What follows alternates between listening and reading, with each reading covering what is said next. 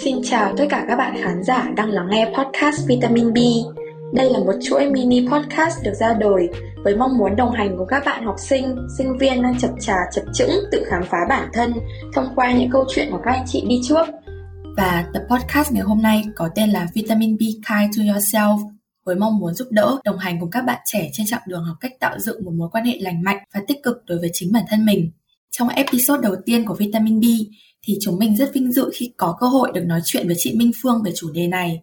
Chị Minh Phương là trưởng ban đối ngoại thế hệ thứ mười bảy của câu lạc bộ Nhà Doanh nghiệp Tương lai thuộc trường Đại học Ngoại thương và hiện đang giữ chức vị trí Senior Digital Growth Associate tại Insider. Còn mình là Hồng Minh, host của podcast ngày hôm nay. Mình là thành viên đến từ tổ chức a i e sec in Việt Nam, là tổ chức dành cho sinh viên lớn nhất thế giới. Ờ, không biết là chị Minh Phương có thể chia sẻ thêm về bản thân mình để các bạn khán giả có thể hiểu rõ hơn về chị được không ạ? Rất cảm ơn Hồng Minh đã có phần chia sẻ vô cùng rõ ràng về chị cũng như là về bản thân em. Có lẽ là đầu tiên thì chị xin phép chia sẻ một chút về cảm xúc của chị trong ngày hôm nay. Um, khi mà chị nhận được lời mời từ tổ chức a i e sec cũng như là có đọc qua về chương trình thì bản thân chị cảm thấy có một cái sự đồng cảm vô cùng là mãnh liệt, bởi vì bản thân chị, để mà chị đang là một cô gái hai mươi lăm tuổi đang ở đây để chia sẻ với các em những điều này, thì rõ ràng chị cũng đã từng trải qua tuổi mười tám, tuổi mười chín với rất nhiều những sự lo lắng, bỡ ngỡ, à, có lẽ có thể nói là um, nghi ngờ về bản thân. Và ngày hôm nay thì chị hy vọng rằng là thông qua cái podcast này cũng như là những chia sẻ có thể nói rất là dạn dĩ và khiêm tốn của chị, uh, thì chị có thể uh, phần nào đấy được cùng các em đồng hành trên chặng đường của các em để vượt qua cái tuổi mười tám vô cùng nhiều thăng trầm đó. Chắc là một phút để giới thiệu qua về bản thân. Thì như bạn uh, Hồng Minh có vừa chia sẻ, chị uh, trước đây thì cũng là sinh viên ngoại thương và cũng rất là may mắn khi được có cho mình những trải nghiệm tham gia câu lạc bộ và uh, đi làm khi mà mình vẫn còn đang là sinh viên năm hai. Có lẽ đó là một trong những cái mà đã một trong những cái yếu tố chủ chốt trong việc làm nên con người chị của ngày hôm nay. Chị hy vọng rằng là thông qua những chia sẻ của chị, một phần nào đấy chúng ta có thể được uh, gặp nhau, được đồng điệu về mặt tâm hồn uh, trong podcast ngày hôm nay. Dạ, em cảm ơn chị Minh Phương với những chia sẻ rất là chân thực của chị với uh, podcast lần này. Và để bắt đầu podcast luôn thì em cũng muốn nhắc tới một khái niệm, đó là về việc be kind to yourself, có nghĩa là đối xử tốt với bản thân mình ạ. Ờ, một trong những cái trở ngại lớn nhất dành cho các bạn trẻ trên hành trình học cách be kind với bản thân mình là văn hóa hối hả, hay còn được gọi là hustle culture ạ. Văn hóa hối hả có thể được định nghĩa là tình trạng làm việc quá sức dẫn đến việc là trở thành một lối sống.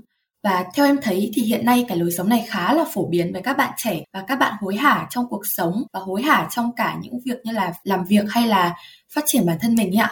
Thì không biết là chị Phương có thể chia sẻ góc nhìn của chị về văn hóa hối hả này được không ạ?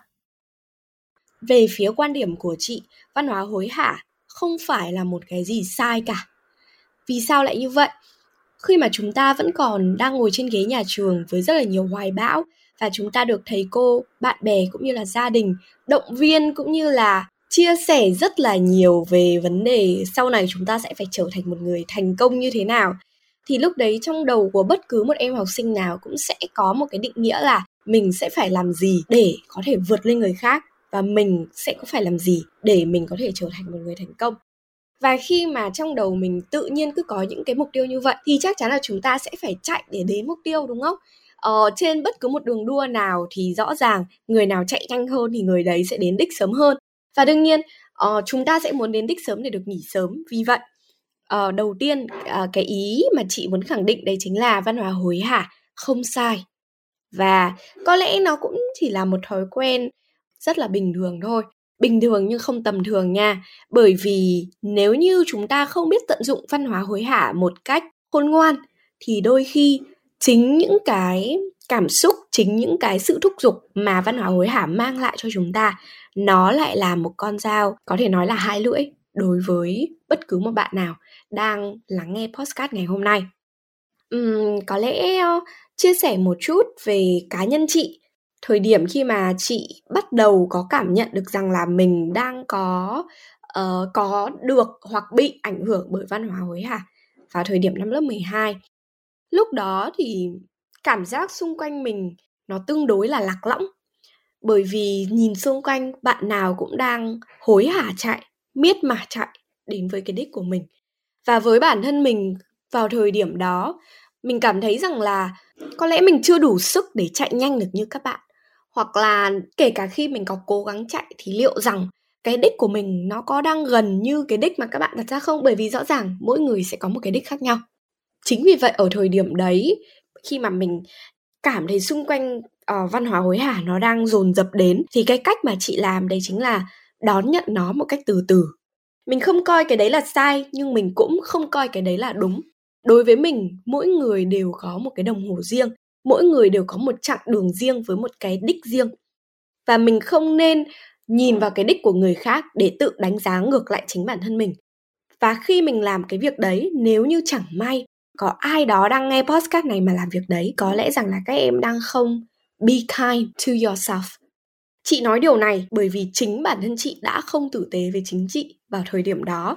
Khi mà chị sợ rằng là mình không chạy nhanh bằng người khác, chị sợ rằng là cái đích của mình nó không nó không fancy, nó không uh, hào nhoáng bằng người khác.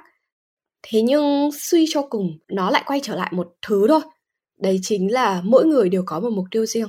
Và chúng ta hãy hết mình vì mục tiêu của chính mình. Và chừng nào chúng ta vẫn luôn hết mình thì chừng đó các em sẽ không có gì phải hối hận cả. Nghe chia sẻ của chị Phương thì em cảm thấy rất là relate với bản thân mình. Tại vì thật sự thì em hiện tại cũng đang ở trong những cái suy nghĩ về việc là liệu mình có đủ tốt không, liệu mình có nên uh, chạy theo mọi người, liệu mình có nên làm những cái mà các bạn đồng trang lứa mình, mọi người đang làm hay không, liệu mình có đang bị thụt lại đằng sau không ấy ạ. Thì em nghĩ là cái, cái cảm xúc đấy nó khá là nó khá là phổ biến trong các bạn mà tầm tuổi của em, hoặc có thể là lớn hơn em nữa, thì mọi người vẫn sẽ gặp phải những cái suy nghĩ như thế. Chị có thể nói thêm về những cái ảnh hưởng tiêu cực, thói quen hối hả này nó đem lại cho các bạn trẻ hiện nay được không ạ? Ok, uhm, cảm ơn Hồng Minh. Có lẽ um, để cho cái câu trả lời này nó được đa chiều, thì chị sẽ vừa nói cả ảnh hưởng tiêu cực cũng như là những cách mà chị đã làm để có thể thoát khỏi những cái ảnh hưởng tiêu cực đó. Nếu như mà giờ nghĩ lại thì chị cho rằng văn hóa hối hả này có mang lại cho mình hai cái ảnh hưởng vô cùng tiêu cực. Đấy chính là ảnh hưởng về mặt thể chất và ảnh hưởng về mặt tinh thần. À, nói sâu hơn, thứ nhất là về mặt thể chất. Khi mà chúng ta có những có trong đầu một cái suy nghĩ rằng mình phải chạy chạy chạy chạy để mình bằng người khác, nó khiến cho chúng ta làm việc không ngừng, bất chấp thời gian, bất chấp sức khỏe. Và đôi khi chúng ta bỏ quên những mối quan hệ về gia đình, bạn bè. Bởi vì lúc đó chúng ta chỉ có trong đầu chúng ta chỉ có một cái mục tiêu phía trước thôi. Và chừng nào chúng ta chạy nhanh nhất có thể, đó là cái lúc mà mà mà mà chúng ta mới cảm thấy là thoải mái. À, về mặt tinh thần thì rõ ràng cái việc mà trong đầu lúc nào cũng có cái sự hối hả, nó sẽ khiến cho chúng ta mất năng lượng và nhiệt huyết với những thứ tốt đẹp xung quanh, lại là kể từ khi còn trẻ. Rõ ràng cái thời điểm tuổi mười tám, mười chín, hai mươi là cái thời điểm chúng ta có thể nhìn thế giới với một cái góc nhìn mà nó tươi đẹp nhất. Nhưng chỉ vì văn hóa hối hả mà lúc đấy chúng ta lại chúng ta lại bị um, tiêu cực hóa tất cả mọi thứ. Thì đấy chính là một trong những cái khó khăn. Về mặt tinh thần thì văn hóa hối hả cũng có thể khiến cho chúng ta suy sụp và tạo nên những cái văn hóa hồi hộp lo lắng khi mà ngừng làm việc. Tức là phải làm việc thì mới cảm thấy bản thân là được đủ đầy. Còn chỉ cần là chúng ta ngừng lại thôi thì lúc đấy chúng ta sẽ luôn luôn trong cảm giác lo lắng. Và thậm chí có một số bạn còn mắc phải triệu chứng rối loạn lo lắng, anxiety disorder, khi mà các em không làm việc, chỉ vì là các em đã bị ảnh hưởng quá nặng nề bởi văn hóa hối hả này. à, Thì trên đây là hai cái sự ảnh hưởng về mặt thể chất và tinh thần mà chị tin rằng là các bạn nào ở chúng ta đã từng nghe hoặc là chúng ta đang, đang suffer cái văn hóa hối hả này sẽ đều gặp phải. Chúng ta chuyển sang phần tiếp theo. Đấy chính là vậy thì khi mà chúng ta gặp, chúng ta đã thấy bản thân uh, đã lên tiếng, đã tự lên tiếng với những dấu hiệu này rồi.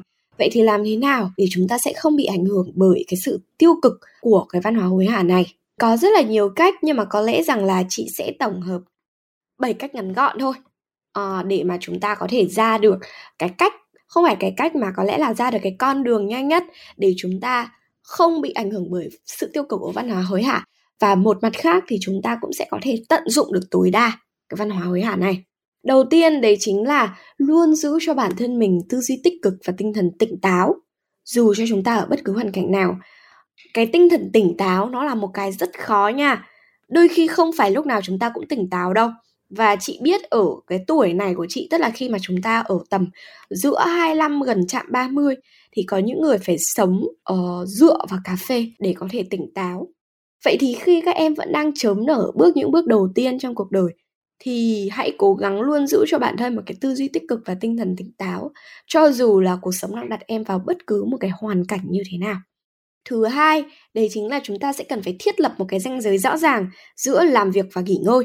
Um, cái việc này cũng vô cùng quan trọng, việc chúng ta có một cái thời gian biểu, khi nào làm, khi nào nghỉ. Nó sẽ khiến cho các em cảm thấy hài lòng hơn với bản thân. Nó sẽ tránh cái trường hợp là khi các em nghỉ, các em lại cảm thấy bị rục rã. Cái việc thứ ba, cái cách thứ ba đó chính là chúng ta hãy bắt đầu bằng những cái mục tiêu đơn giản thay vì ôm đồm tất cả mọi thứ. Đôi khi cái việc mà chúng ta có một cái một cái mục tiêu to lớn như việc là à sau này tôi sẽ trở thành một founder của một startup, hay là sau này sau này tôi sẽ phải trở thành uh, phó chủ tịch của một tập đoàn nào đấy, hay sau này tôi sẽ phải uh, kiếm được lương gọi là hàng trăm đô, hàng triệu đô, hàng nghìn đô một tháng, hay là sau này tôi sẽ phải làm được nước ngoài. Ok, uh, có một cái dream nó cực kỳ quan trọng để các em Uh, tự truyền cảm hứng cho chính mình. Nhưng đôi khi chính những cái mục tiêu nó quá to lớn, nó lại khiến cho các em tự áp lực bản thân. Vậy thì uh, một lần nữa cái lời khuyên thứ ba chị dành cho các em, đấy chính là hãy bắt đầu bằng những mục tiêu đơn giản hơn, để chúng ta có thể uh, be kind to yourself, đúng không? Lời khuyên thứ tư chị dành cho các em, đấy chính là hãy lắng nghe cơ thể và tinh thần để biết là khi nào nên dừng lại. Tại sao lại là khi nào nên dừng lại? Trước đây chúng ta vẫn thường được gia đình, bạn bè và thầy giáo truyền cho mình một cái tư tưởng never give up. Và chúng ta nghĩ rằng vì là never give up, thế nên give up là sai, đúng không ạ? À, không bao giờ được từ bỏ, nên từ bỏ là sai. Nhưng ngày hôm nay uh, dành cho tất cả các bạn đang nghe podcast, thì chị Phương có một lời khuyên cho các em. Dừng lại không sai. Và đôi khi dừng lại lại là đúng. Nếu như các em là người biết dừng lại thì thậm chí chị tin rằng các em sẽ có tỷ lệ thành công nhiều hơn những người mà chỉ biết chăm chăm đi về phía trước và không biết khi nào là giới hạn. Bởi vì cuộc đời này sẽ mang đến cho các em rất nhiều cơ hội, và việc các em biết thử, biết sai, biết dừng lại và biết mở một cánh cửa mới cho mình thì đấy mới là dấu hiệu của một người bản lĩnh. Đấy là lời khuyên thứ tư chị dành cho các em. Lắng nghe cơ thể và tinh thần để biết khi nào đi dừng lại. Lời khuyên thứ năm đó chính là không ganh đua, chạy theo lối sống và văn hóa làm việc của người khác khi các em chưa hiểu rõ về nó. Các cụ ngày xưa thì người ta đã có câu rồi, xấu đậy lại, tốt khoe ra. Đôi khi những cái mà các em nhìn thấy người khác khoe ra, nó chưa chắc đã là một trăm phần trăm sự việc. Các em nhìn thấy một người lương năm nghìn đô một tháng khi còn chưa ra trường và các em nghĩ rằng là wow, người ta như thế còn mình thì đang chật vật với điểm A, điểm B trên trường. Và các em tự thấy bản thân kém cỏi. Và đấy là cái suy nghĩ vô cùng sai lầm, bởi vì các em chắc chắn không biết được rằng đằng sau con số năm nghìn đô đấy, người ta đã phải đánh đổi cái gì. Bởi vì có một điều mà chị luôn rất tin tưởng, đấy chính là cuộc sống vô cùng công bằng, bởi vì nó không công bằng với tất cả mọi người. Không có một ai tự nhiên có được cái gì cả. Và với các em cũng thế. Đừng ganh đua hay là chạy theo lối sống của bất cứ một ai cả. Đặc biệt là khi các em chưa thực sự nhìn được hết cái tảng băng chìm ở dưới cái tảng băng nổi. Cái lời khuyên thứ sáu ngày hôm nay chị dành cho các em, đấy chính là học hỏi và cố gắng để có thể làm việc một cách thông minh và tiết kiệm sức lực nhất. Người ta bảo là work smarter, not harder. Tại sao lại là work smarter? Đôi khi cùng một cái đích đấy, nhưng nếu như các em biết cách làm việc thông minh, chúng ta sẽ mất ít thời gian hơn là làm việc không thông minh. Chị có thể lấy một cái ví dụ đơn giản như việc là các em định uh, ứng tuyển vào một chương trình nào đó, hoặc là các em định ứng tuyển vào một công ty nào đó mà các em rất thích chẳng hạn. Thì bên cạnh việc các em dành ra năm ngày chỉ để đọc về văn hóa công ty, which is okay nhá. Chị không có vấn đề gì với việc đấy cả. Nhưng rõ ràng các em có thể tiết kiệm thời gian bằng cách là các em hãy chủ động reach out đến khoảng hai người đang làm việc trong công ty đó và trực tiếp lắng nghe họ nói về những trải nghiệm một cách realistic nhất về việc họ đã trải nghiệm công ty đó như thế nào. Thì chị tin chắc rằng là những cái mà các em có được thậm chí nó sẽ còn insightful và nó sẽ còn thực tế hơn việc các em đọc trên trang chủ của công ty rất là nhiều. Thì có lẽ là chúng ta sẽ dừng lại ở sáu cái lời khuyên đó đi. À, trước mắt là như vậy đã, về uh, cái cách mà chị đã vượt qua những cái ảnh hưởng tiêu cực của văn hóa hối hả hay là hustle culture. Kìa, thì uh, thực sự là em nghe những cái chia sẻ của chị, em cảm thấy nó rất là nói đúng với những cái hoàn cảnh của em đang gặp phải bây giờ ấy ạ. Về việc liệu em có đang đối xử tốt bản thân mình không, hay là liệu như em có đang để cái sức khỏe tinh thần lẫn sức khỏe thể chất của mình nó bị ảnh hưởng bởi cái thói quen hối hả này ạ. Ví dụ như nhìn vào các bạn của em, những người xung quanh em đi ạ, thì mọi người đang rất là hối hả tham gia vào uh, các công ty này, công ty nọ, apply vào làm thực tập tập đoàn lớn hay là Uh, làm những cái tổ chức nó rất là xịn xó ấy ạ. Thì không biết là chị có thể nói giúp em, bọn em những cái dấu hiệu để nhận biết là đâu là một môi trường độc hại với uh, các bạn trẻ hiện nay không ạ? Để kiểu bọn em có thể có một cái kim chỉ nam hay là một cái định hướng rõ ràng hơn khi mà xác định những cái nơi làm việc mà nó phù hợp với bản thân mình, cũng như là giúp cho bản thân mình có thể phát triển khỏe mạnh về cả thể chất lẫn tinh thần, cũng như là phát triển bản thân trong công việc ấy ạ. Vậy thì uh, có lẽ là chị sẽ chia sẻ với tổ chức vì lợi nhuận trước nhé. Tức là những doanh nghiệp, những startup, những um, corporation, những cái nơi mà họ có một cái mục tiêu đầu ra về mặt doanh thu. Và chúng ta sẽ là những người lao động cống hiến cho họ bằng cách này hay cách khác. Trước tiên, chị chỉ muốn nói rằng là không có tổ chức nào là một trăm phần trăm hoàn hảo. Mỗi tổ chức nó sẽ có những cái mặt xấu và một mặt tốt riêng. Đây là cái mà chúng ta cần phải đón nhận và chấp nhận khi mà chúng ta đã quyết định ký vào cái đơn contract để sẵn sàng làm việc cho một công ty. À, bản thân chúng ta, chúng ta là người lao động, chúng ta được phép chọn công ty. Nhưng ở cái thời điểm đó, nếu như các bạn đã đồng ý ký vào cái contract hợp đồng lao động của công ty đó, thì ở thời điểm đó là lúc các bạn sẽ cần phải tự chấp nhận. Đấy là cái đầu tiên mà chị muốn nói, bởi vì chị không muốn là cái câu trả lời của chị nó sẽ giống như một cái cách để các bạn à vào làm việc công ty thấy có uh, thấy có một cái dấu hiệu này dấu hiệu kia là các bạn xin nghỉ việc hay là gì cả. Bởi vì chị nghĩ như vậy thì chính cái người độc hại ở đây lại là các bạn chứ không phải công ty. Bởi vì các bạn đã chấp nhận làm việc ở môi trường này thì các bạn cần phải có cái cách thích nghi phù hợp. Đương nhiên, một mặt khác sẽ có những công ty nó có phù hợp với chúng ta hay không mà phải sau khi chúng ta làm việc thì chúng ta mới biết được. Và đây là một tổng hợp một vài những cái dấu hiệu mà chị uh, nghĩ rằng với cá nhân chị cũng như là uh, hầu hết các bạn trẻ, đặc biệt là những bạn Gen Z ở thời điểm này, thì đây là những cái dấu hiệu mà có lẽ rằng chúng ta nên cân nhắc liệu đây có phải nơi mà chúng ta nên gắn bó một cách lâu dài hay không. Dấu hiệu đầu tiên, đấy chính là về mức độ gắn bó với công việc của nhân viên thấp. Cái mức độ gắn bó về công việc của nhân viên thấp nó thể hiện như thế nào? Đấy chính là khi mà chúng ta để ý rằng công ty nơi chúng ta làm việc thường xuyên phải đối mặt với cái vấn đề là người ra kẻ vào. Và chúng ta có thể cảm thấy được rằng là à sẽ có những cái lý do, những cái cân nhắc của mọi người là tại sao mọi người lại nghỉ việc sớm thế, hay tại sao công ty này phải liên tục tuyển người thế. Thế nhưng đây sẽ là một cái dấu hiệu để chúng ta thấy rằng là đa số mọi người khi người ta đã quyết định vào đây rồi thì họ exit rất là nhanh. Vậy thì đây là cái dấu hiệu đầu tiên để chúng ta cảm thấy được rằng là ok, vậy thì chúng ta sẽ cần phải nghiên cứu kỹ về cái sự gắn kết của những người trong công ty này. Cái dấu hiệu thứ hai uh, mà cũng là một cái dấu hiệu đối với chị vô cùng quan trọng. Để mà bắt đầu với dấu hiệu này thì có lẽ chị sẽ nói đến cái lý do, cái lý do ưu tiên đầu tiên khi mà chị lựa chọn một công ty. Đấy chính là khi chị biết rằng mình sẽ làm việc với một người leader giỏi. Đôi, chị, đôi khi chị không có quan tâm về việc là à brand của công ty nó phải ở tầm world class, hay là sản phẩm nó phải tối ưu, hay là uh, vị trí của mình nó phải là kinh khủng. Chị không quá quan tâm đến việc đấy. Ở tuổi này chị quan tâm đến việc mình có thể làm việc với một leader có thể grow được mình, một leader có thể dẫn dắt và một leader có thể um, dạy bảo cho mình, biến mình trở thành một người giỏi. Vậy thì ngược lại, đúng không ạ? Khi mà chị làm việc cho một công ty và chị thấy rằng những người lãnh đạo ở đó họ không meet được cái expectation. Họ là những người cực đoan, họ là những người không có tầm nhìn, họ là những người không có khả năng huấn luyện. Vậy thì đấy sẽ là cái dấu hiệu thứ hai để chị cảm thấy rằng có lẽ cái thời gian mà mình gắn bó với tổ chức này nó sẽ không thể nào là quá lâu được. Và cái dấu hiệu thứ ba cũng như là dấu hiệu cuối cùng, đấy chính là khi làm việc ở công ty và chúng ta không có một sự cân bằng giữa công việc cuộc sống, hay còn gọi là work-life balance ạ.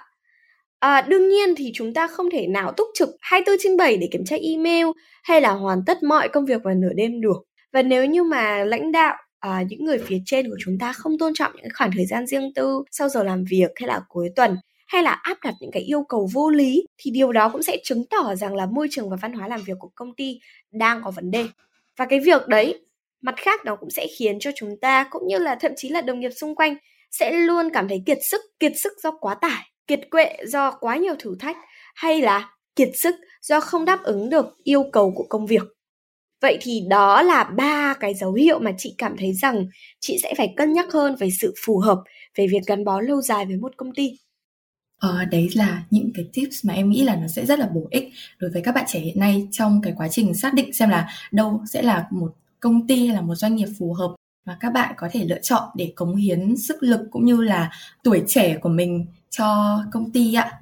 Mình cũng vừa nói qua khá là nhiều về những cái yếu tố mà thường nó sẽ thiên về yếu tố ngoại cảnh tác động lên một con người trong cái quá trình lựa chọn xem là liệu mình có đang đối xử tốt bản thân mình không ấy ạ. Thì ngoài ra nó sẽ bao gồm cả những cái yếu tố nội cảnh là những cái yếu tố bên trong mình ạ. Um, bản thân em đi ạ, thì sẽ thỉnh thoảng em sẽ có những cái suy nghĩ kiểu như là mình chưa đủ tốt, hay là em hoặc là em sẽ tự bị khó tính bản thân mình ạ. Ví dụ đi là trong lúc em đang đi chơi thì em sẽ nghĩ là tại sao mình lại đang đi chơi này, đáng nhẽ ra là mình nên ngồi học hay là mình nên khiêm nghiêm khắc bản thân mình hơn, mình không nên cho bản thân mình quá là thoải mái như thế này. Nhưng mà đồng thời những lúc mà em làm việc thì em lại nghĩ là liệu em có đang quá đắm chìm vào những cái công việc đấy không, em có đang có lỗi bản thân mình ạ, không cho mình một cái khoảng nghỉ phù hợp để có thể cân đối lại cái cuộc sống của mình ạ. Thì em không biết là làm thế nào để các bạn trẻ như em hiện nay có thể bớt những cái suy nghĩ nó rất là uh, áp đặt bản thân mình cũng như là tự làm bản thân mình bị căng thẳng như thế không ạ? Ok, một câu hỏi rất là hay, cảm ơn Hồng Minh. Và chị nghĩ rằng là câu hỏi này cũng sẽ là câu hỏi mà không chỉ Hồng Minh mà rất là nhiều bạn sẽ băn khoăn, cách để chúng ta có thể thoát khỏi những cái suy nghĩ quá khó tính với bản thân và cách để chúng ta có được sự cân bằng.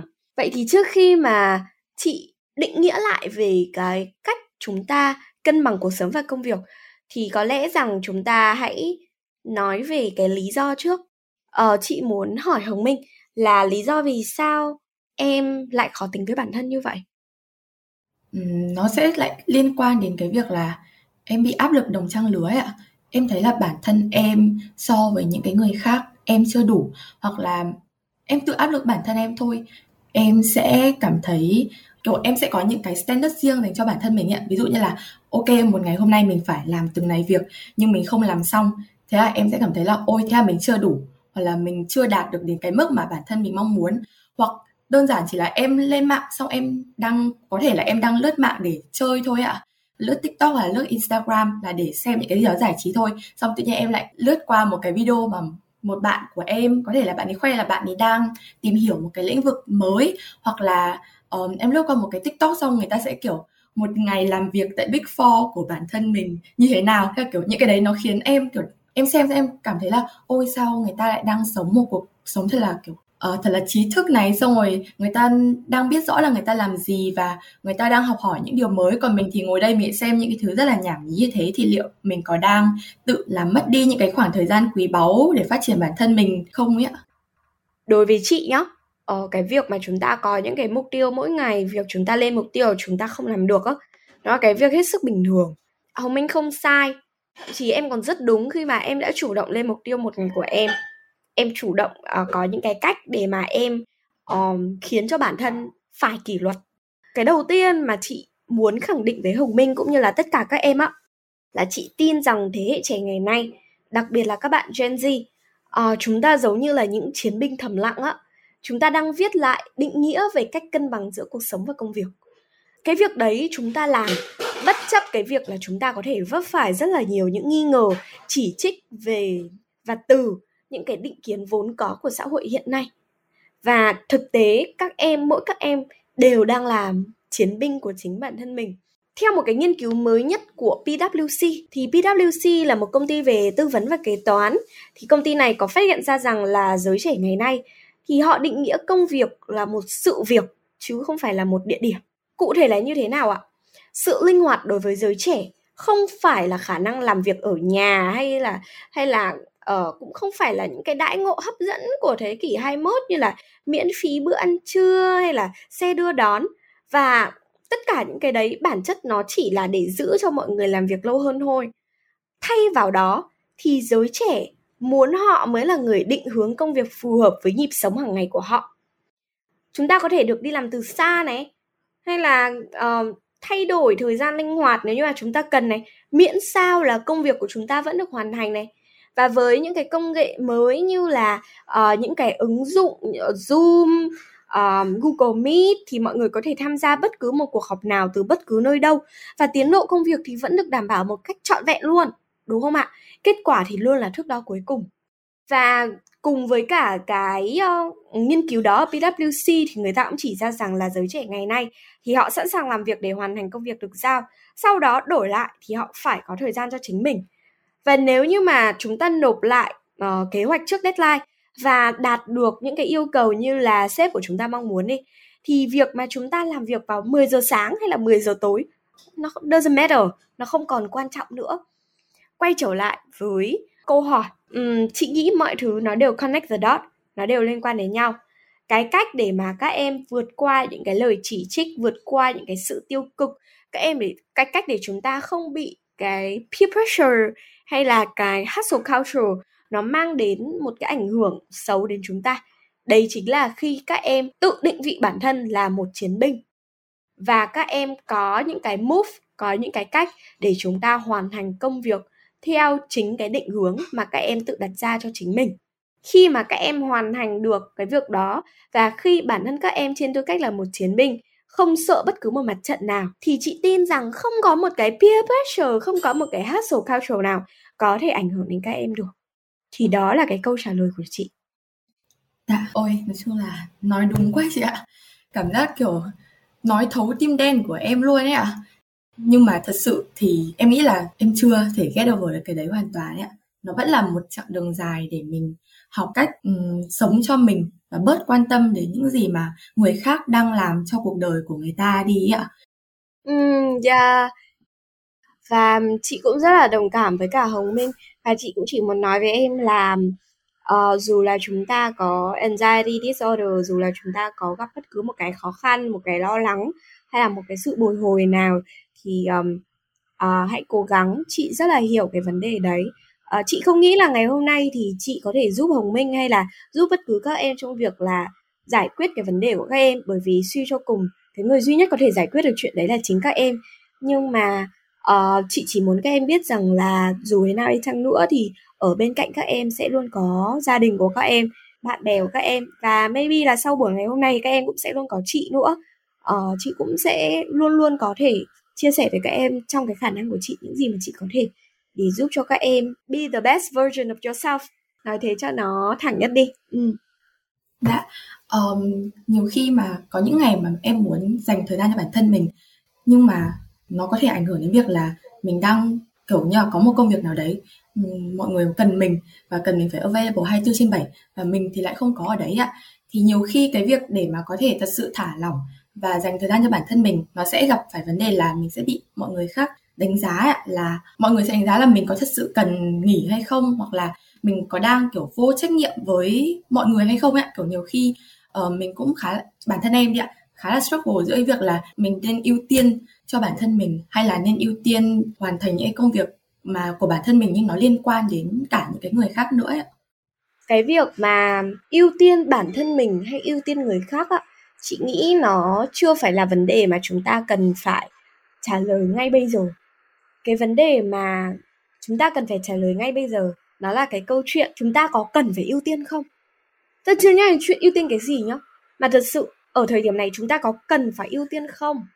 Có thực sự những cái công việc hay là những cái uh, mục tiêu, những cái hoài bão lớn như vậy ok, nó rất tốt, nhưng liệu rằng các em có thật sự cảm thấy meaningful, các em có thực sự cảm thấy các em đang đang mindful với cuộc sống của mình.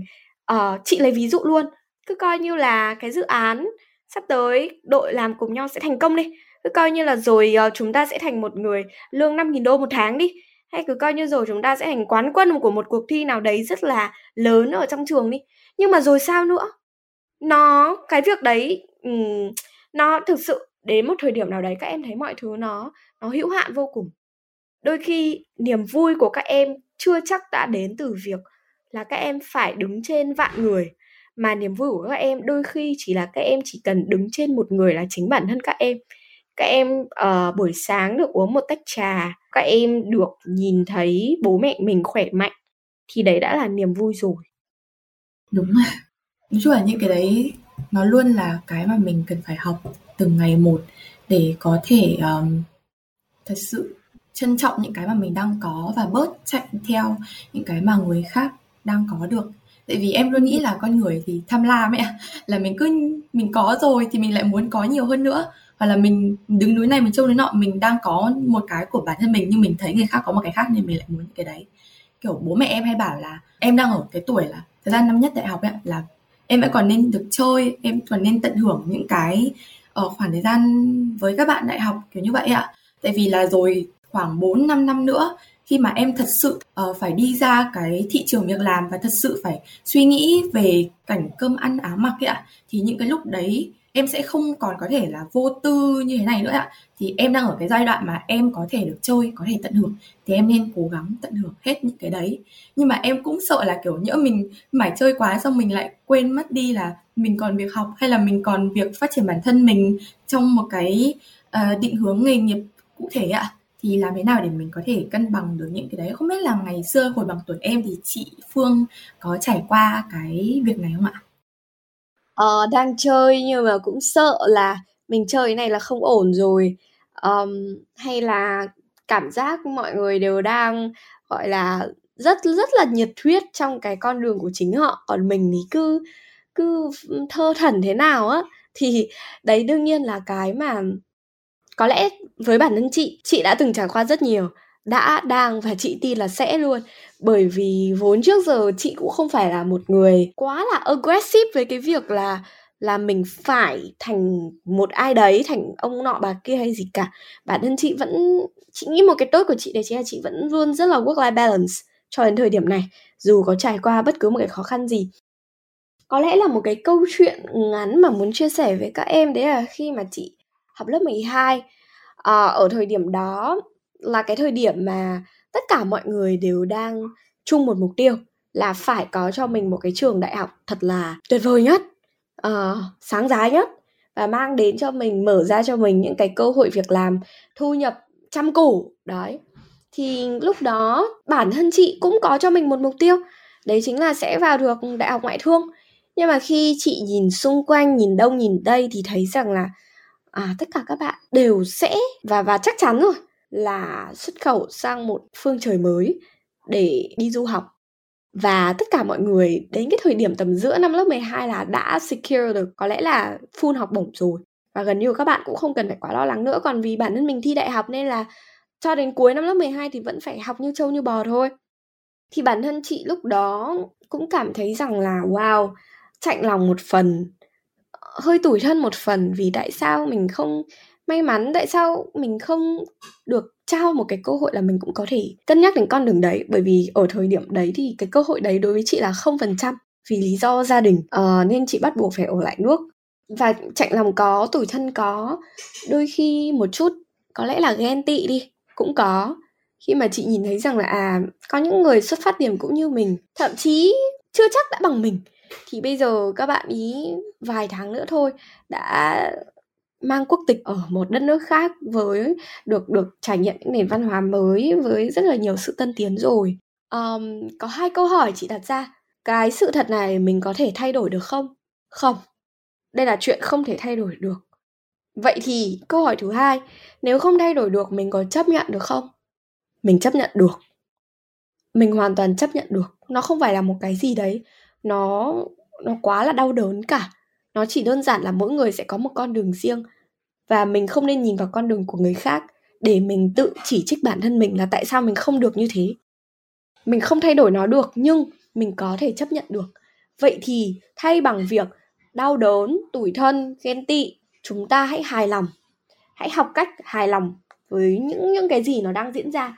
Và rồi chị tin rằng magic is everywhere. Rồi sẽ có những cái mà chúng ta không tưởng được là nó có thể mang lại thì nó sẽ đến với mình nhờ việc là mình đã hài lòng với nó. Đúng ừ. rồi ạ. Tại vì em cũng đã từng ở trong một cái môi trường mà đa phần các bạn, các bà của em đều lựa chọn là sẽ đi du học. Còn em, nói chung là đến năm của em thì là vì ảnh hưởng Covid nữa ạ. Thế nên là cái số lượng mà mọi người lựa chọn ở lại Việt Nam nó cũng nhiều hơn so với trước. Tại vì em học trường Am ấy ạ, thì thường mọi người hay bảo là học sinh trường Am là vào Am là chỉ có đi du học thôi, học đại học Việt Nam làm gì, kiểu như thế ạ. Ừ. Nhưng mà vâng, năm của em thì mọi người cũng đi nhiều nhưng mà phần ở lại thì cũng kha khá không kém. Và thật ra nhiều khi em nghĩ là có thể là tại vì em ở trong một cái môi trường mà mọi người um, dập khuôn nó là việc ai vào đây cũng phải đi du học, nên là mình áp lực, tự tạo áp lực cho bản thân mình và gia đình mình là phải đi du học, còn ở Việt Nam là không được. Nhưng đến bây giờ em ngồi nghĩ lại thì em cũng thấy là thật ra là tại vì mình cứ tự ép bản thân mình như thế thôi ạ. Mình không biết được là mình đang rất may mắn khi mà mình còn được đi học đại học, trong khi kiểu có rất nhiều bạn ngoài kia người ta chỉ muốn được đi học hoặc là đi học đại học cụ thể hơn nữa đi ạ, thì người ta cũng không được đi ạ, tại vì hoàn cảnh gia đình. Còn mình đang ở đây và bố mẹ mình vẫn cố gắng um, đầu tư cho mình rất là nhiều điều kiện để có thể học đại học, kể cả học đại học trong nước đi, thì em cũng đang được học ở một cái trường đại học rất là um, danh giá và như là Đại học Ngoại Thương ấy ạ.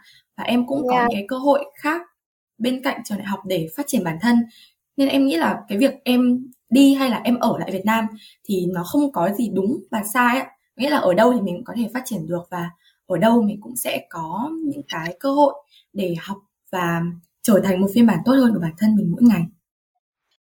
Khi mà nghe em chia sẻ thì chị thấy rằng là bản thân mình có lẽ là cũng rất là may mắn một lần nữa khi mà được ngồi đây và được lắng nghe những cái băn khoăn của các em, bởi vì gần như là chị nhìn thấy bản thân mình của khoảng năm năm trước ở Hồng Minh. Và chị tin rằng là Hồng Minh hay là bất cứ các bạn nào đang lắng nghe podcast ngày hôm nay thì các em eventually cũng sẽ tìm được một cách để các em có thể grow một cách toàn diện, một cách tốt nhất cho chính các em. Dạ, thì vừa rồi cũng là những cái chia sẻ của bản thân em về cái việc là đấy, em đã trải qua những cái khoảng thời gian mà em rất là khắc nghiệt đối với bản thân em rồi, và rồi cũng đến những cái khoảng thời gian mình sẽ phải học cách chấp nhận và ok, hài lòng với những gì mình đang có. Thì không biết là chị Minh Phương có những lời gửi gắm nào nữa đối với các bạn trẻ giống như em là trên hành trình học cách be kind với bản thân mỗi ngày không ạ? Ừ, ok. Ờ, có lẽ là một lời khuyên thôi. Một lời khuyên mà bản thân chị cũng luôn uh, đau đáu mang ở trong mình. Và có lẽ đến giờ mặc dù là lời khuyên cho các em nhưng cũng là lời khuyên cho chính bản thân chị. Bởi vì chị cũng luôn luyện tập hàng ngày để có thể sống đúng với cái lời khuyên này. Đây là lời khuyên mà chị cũng đã được một chị mentor của chị, uh, một chị rất là giỏi, hiện tại thì cũng đang làm việc ở Singapore, đã khuyên chị cái cách để mà uh, chúng ta có thể vượt qua mọi sự trăn trở, vượt qua những cái thăng trầm khi mà các em vẫn còn trong cái độ tuổi có thể còn chưa thực sự nếm trải được thế nào là thăng trầm của cuộc đời. Uh, đó chính là live your life with mindful purposes and everything else will follow. Có nghĩa là chúng ta hãy sống một cuộc sống với những cái mục tiêu mà có chủ đích, với những cái mục tiêu nó thật sự có ý nghĩa với chính bản thân mình, và tất cả mọi thứ khác sẽ đi theo cái mục tiêu đó. Thì đấy là cái lời khuyên mà chị muốn dành cho tất cả các em. Dạ, thì trong vòng một tiếng vừa rồi nói chuyện với chị vừa qua thì em tin chắc là bản thân em và các bạn đang lắng nghe podcast lần này cũng đã được đồng cảm và được học từ những cái câu chuyện cũng như là trải nghiệm cá nhân của chị trên hành trình học cách đối xử với bản thân một cách uh, nhẹ nhàng hơn, rồi cũng như là học cái cách dung hòa với văn hóa hối hả và uh, fear of missing out cũng như là peer pressure hay còn gọi là áp lực đồng trang lưới ạ. Thật sự là em rất hy vọng là trong tương lai nếu như có dịp thì bọn em cũng sẽ lại có cơ hội được ngồi nói chuyện và lắng nghe những cái chia sẻ thú vị từ chị, có thể là trong một cái uh, chủ đề khác chẳng hạn. Ok, chị cũng rất là cảm ơn Hồng Minh, cảm ơn Hoàng Hương cũng như là uh, các bạn của tổ chức a i e sec cũng như là uh, một cái cơ hội từ vũ trụ đã khiến cho chị có thể có mặt trong uh, buổi sáng ngày hôm nay cùng các em. Ừ, chắc là hẹn gặp các em trong một cái dịp thật là gần nhất trong tương lai nha. Dạ vâng ạ, để nói chuyện với chị thì thật sự đối với em đây là một kiểu cơ hội rất là tuyệt vời ạ. Em cảm thấy rất là vui khi mà mình được ở trong cái podcast lần này, trong cái buổi meeting lần này và được nói chuyện với chị, chia sẻ những cái khó khăn của bản thân mình cũng như là những cái khó khăn mà các bạn tầm tuổi em đang gặp phải và nghe những cái chia sẻ của chị.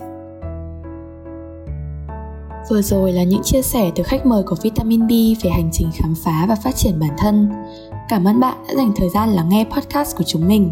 Hẹn gặp lại các bạn tại các tập podcast tiếp sau.